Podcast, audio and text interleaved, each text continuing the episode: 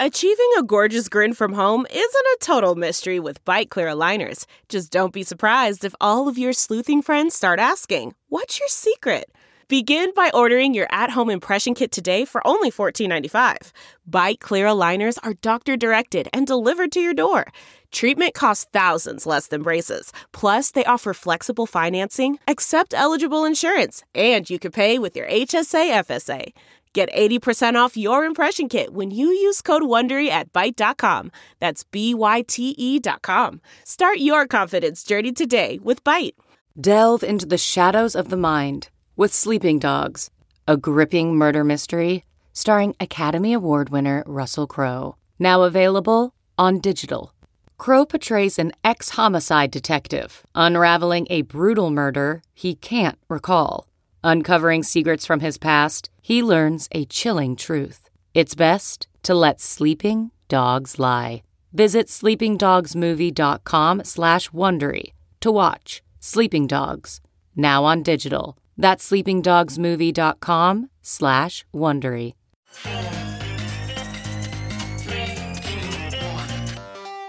Welcome back to The Breakdown with me, NLW.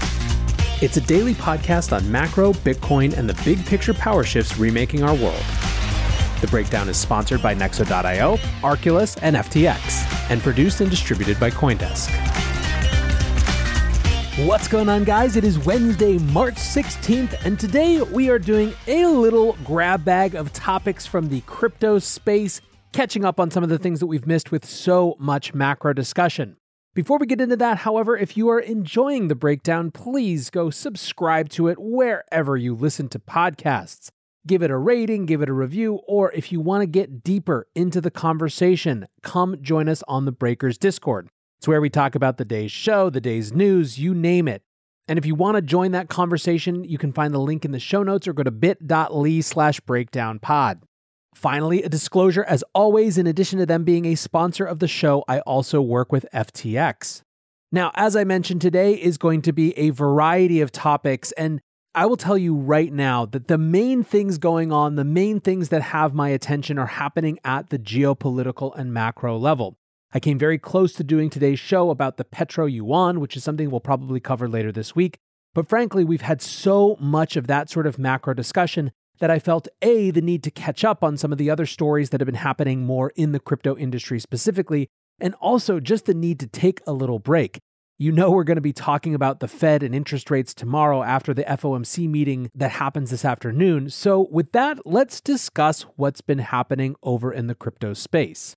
I mentioned last weekend the big story from the industry's perspective was the potential proof of work ban that was coming up for vote in the European Parliament's Economics Committee on Monday. As you'll know from the show on Monday, that vote ended up being a rejection of what would amount to a proof of work ban, which was obviously great news for the space. However, there was one other big topic of conversation that dominated crypto Twitter throughout the weekend. And that was, of course, the acquisition by Yuga Labs, that's the creator of the Bored Apes Yacht Club, of CryptoPunks. Let's read the Yuga Labs Twitter thread about the announcement. Some big news to share today. Yuga has acquired the CryptoPunks and Meebits collections from Larva Labs. And the first thing we're doing is giving full commercial rights to the NFT holders, just like we did for BAYC and MAYC owners. Editor's note for those who don't know that's Bored Ape Yacht Club and Mutant Ape Yacht Club. It's been amazing to watch the BAYC ecosystem use their rights to collaborate and build awesome shit we never could have dreamed up. We can't wait to see the CryptoPunks and Meebits communities do the same. We've long admired CryptoPunks and the work of the project's founders, Matt and John. They've pushed NFTs and the broader crypto world forward, and we're honored to carry the brands they've built into the future we're building at Yuga. To be clear, the BAYC ecosystem will remain at the center of our universe. We believe that what's good for punks is good for apes and the rest of the space. Likewise, what's good for apes is good for punks. We want to grow the pie, not fight over slices. We're not in a rush to do anything but give people full commercial rights, see what they build, and listen. So I think this is actually a pretty big deal, and I'm likely to go deeper on the weekly recap. But there are a couple of points that I will want to discuss there and we'll preview here. The first has to do with cultural power laws. So, power laws refer to the idea that in a particular ecosystem, you're going to see a power law distribution where there are a few really valuable things and a long tail of less valuable things. This idea of cultural power laws are that in the context of a new cultural phenomenon like NFTs, there are going to be a few collections that have a disproportionate mind share in the space. Punks and apes are certainly the two biggest among that, with a number of others at the next tier, and then a very long tail of things that are maybe relevant for their communities, but don't really shape the cultural conversations around NFTs. One of the things I'm interested in is how this shapes the cultural power laws within NFTs. Does this lump bored apes and punks together? Does it create space for one of those next tier projects to sneak up into that very top tier? I don't know, but it's interesting to ask. A second discussion I think is interesting is the very idea of transferring ownership of a collection and what it means for the feel of decentralization. Do people feel like their punks are less decentralized than they were before because the collection was able to be purchased in this way? Are these traditional company models used by Yuga and Larva Labs the right models, or should it be something closer to a community owned DAO? This is certainly a big topic of conversation on Twitter. Third, this idea of commercial rights and NFTs I think is hugely important. I think that it may have a deterministic impact on how people come to think about NFTs. It's one thing if your collection is just cool art that you think is fun to show people. It's an entirely different thing if you're an active investor in a proto metaverse, which, by the way, we'll get into in just a second as it relates to Bored Apes. This is where the real business side of the NFT industry comes into play, and it's something that I think could have a pretty big impact on how NFTs develop in the future. Related to that, I'm interested in how much this suggests that NFT communities in the long run aren't just about status, as we've so often discussed, but instead about access and what ownership does for you. If there's more emphasis on commercial rights, you're not just talking about status because you got a cool thing that's expensive.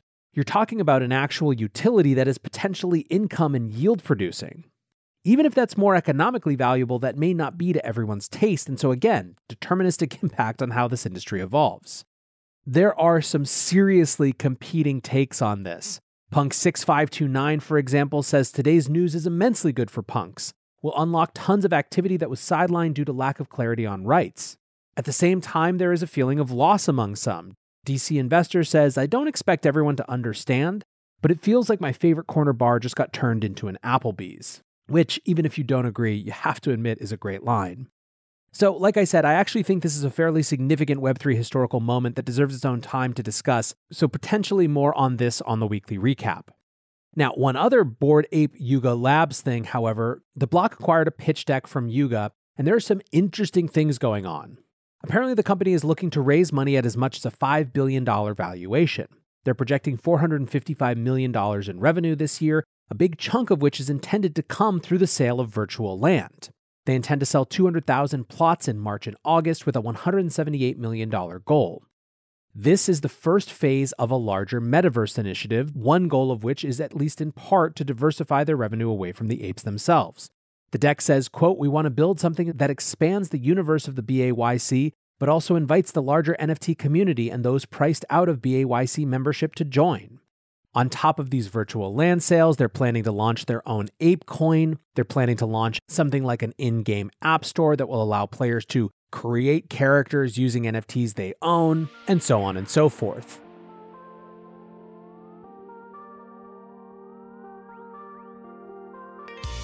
Nexo is the go to platform for all things crypto. Invest in the hottest coins out there and start earning risk free interest of up to 20% APR, paid out daily. Need cash ASAP but don't want to sell? Use your crypto as collateral and receive a credit line at premium rates. Open your Nexo account by March 31st and receive up to a $100 welcome bonus. Get started today at nexo.io. That's N E X O.io. Meet Arculus, the next generation cold storage wallet. Arculus secures your crypto using three factor authentication, providing a simpler, safer, and smarter way to store, buy, swap, send, and receive crypto. Arculus is offline cold storage. Your private keys are encrypted on the Arculus keycard and are never online. Stay safe from hackers with no cords, no charging, no Bluetooth. Just crypto security made simple. Buy Arculus on Amazon today. The breakdown is sponsored by FTX US. FTX US is the safe, regulated way to buy and sell Bitcoin and other digital assets with up to 85% lower fees than competitors. There are no fixed minimum fees, no ACH transaction fees, and no withdrawal fees. One of the largest exchanges in the US, FTX US is also the only leading exchange that supports both Ethereum and Solana NFTs. When you trade NFTs on FTX, you pay no gas fees. Download the FTX app today and use referral code BREAKDOWN to support the show. It has often been said that every financial startup is in some ways trying to become a new type of bank. And I think that in the Web3 world, every consumer facing property, certainly every NFT community, might just want to become their own metaverse as well. Speaking of banks and metaverses, some other metaverse news. HSBC is coming in hot to be the quote, first global bank to enter the sandbox metaverse. So, the sandbox is one of the main metaverse competitors alongside things like Decentraland. HSBC, which has about $3 trillion in assets, is apparently buying a plot of land. Now, the partnership announcement is slightly Spartan on details, saying, quote, the groundbreaking partnership between the Sandbox and HSBC will see the global financial services provider acquire a plot of land, virtual real estate in the Sandbox metaverse, which will be developed to engage and connect with sports, esports, and gaming enthusiasts. Suresh Balaji, the chief marketing officer of Asia Pacific at HSBC, said, quote, the metaverse is how people will experience Web3, the next generation of the internet, using immersive technologies like augmented reality, virtual reality, and extended reality. At HSBC, we see great potential to create new experiences through emerging platforms, opening up a world of opportunity for our current and future customers and for the communities we serve. Through our partnership with the Sandbox, we are making our foray into the metaverse, allowing us to create innovative brand experiences for new and existing customers. We're excited to be working with our sports partners, brand ambassadors, and Animoca brands to co create experiences that are educational, inclusive, and accessible.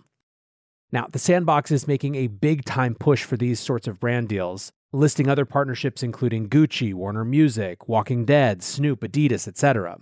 Now, what to make of all of this is a bigger question. First, it's clear we're at a stage where brands can still get some headlines by being the quote unquote first to join.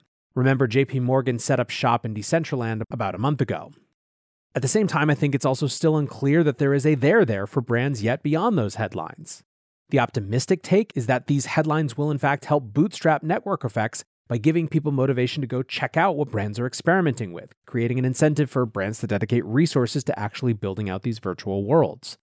The cynical take is that brands moving in too fast to a space actually makes the space less interesting. However, I'm totally open to the idea that that's an old boomer punk rock way of thinking that's just good and dead now. Shifting away from the metaverse and right into the Twitterverse, Elon is back.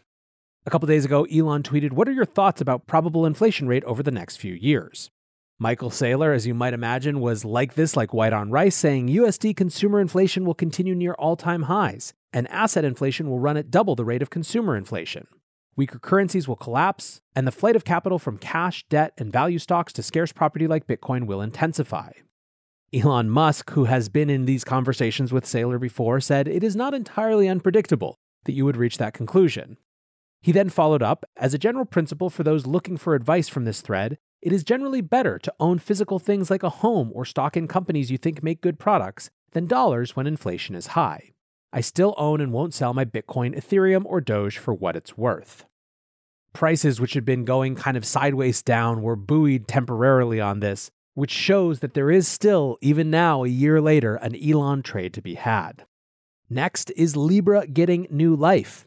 Aptos is a new startup founded by former Meta employees that has just announced a $200 million round, led by A16Z Crypto and with investors like Multicoin and Coinbase Ventures. Notably, they are using Move, which was an open source programming language developed by the Meta Novi division. They're trying to build a scalable layer one to reach billions of people, which is obviously a huge vision, but I feel like we have to wait and see to better understand what it actually does and what space it's trying to carve out in the landscape of existing layer ones. Speaking of fundraises, ConsenSys has raised $450 million at a $7 billion valuation. This is led by ParaFi Capital and doubled their valuation from their November 2021 raise. One important feature of the fundraise is that they are converting all of it to ETH. The company statement said, quote, all proceeds from the round will be converted to ETH to further build ConsenSys's ultrasound money position as a rebalance to its ETH to fiat ratio in line with ConsenSys's treasury strategy.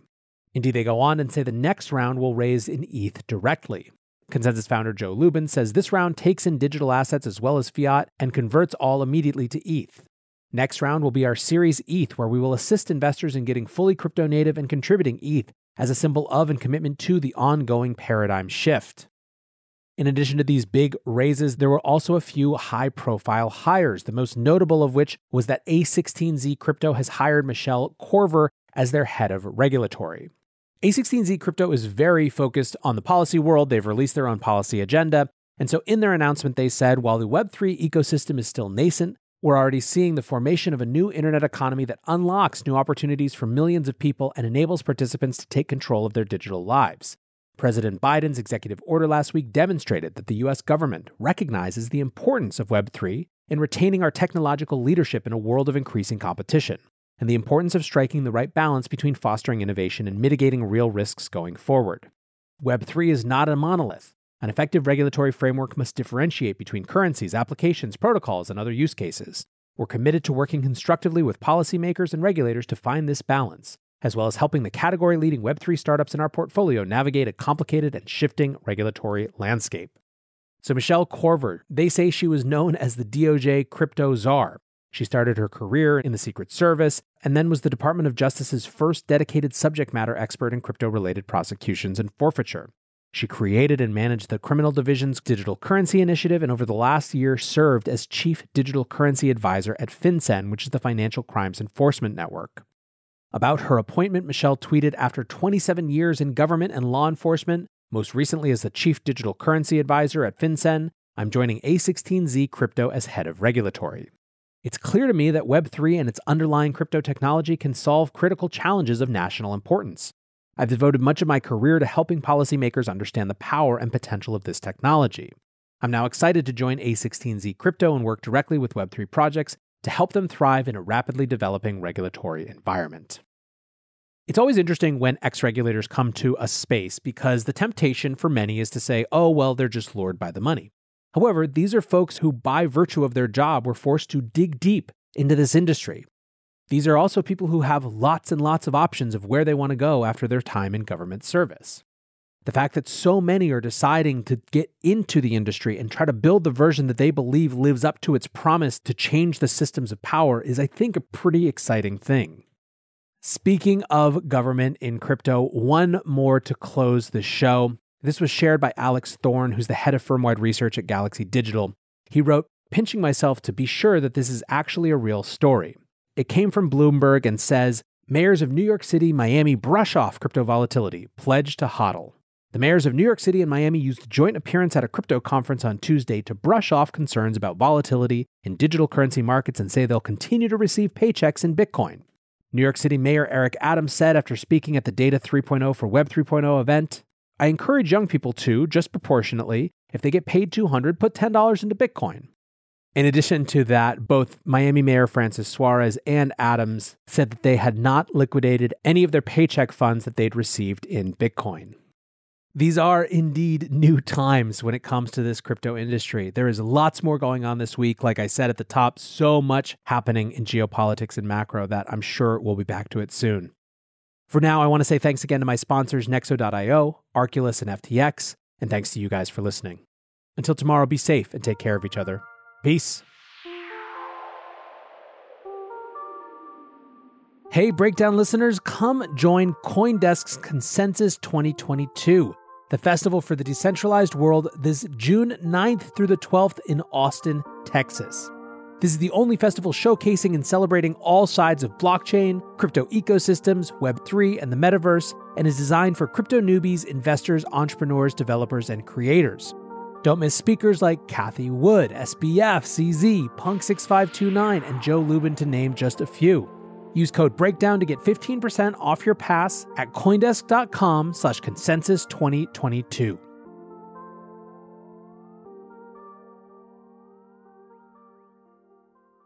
Look around. You can find cars like these on AutoTrader. New cars, used cars, electric cars, maybe even flying cars. Okay, no flying cars, but as soon as they get invented, they'll be on AutoTrader. Just you wait. AutoTrader.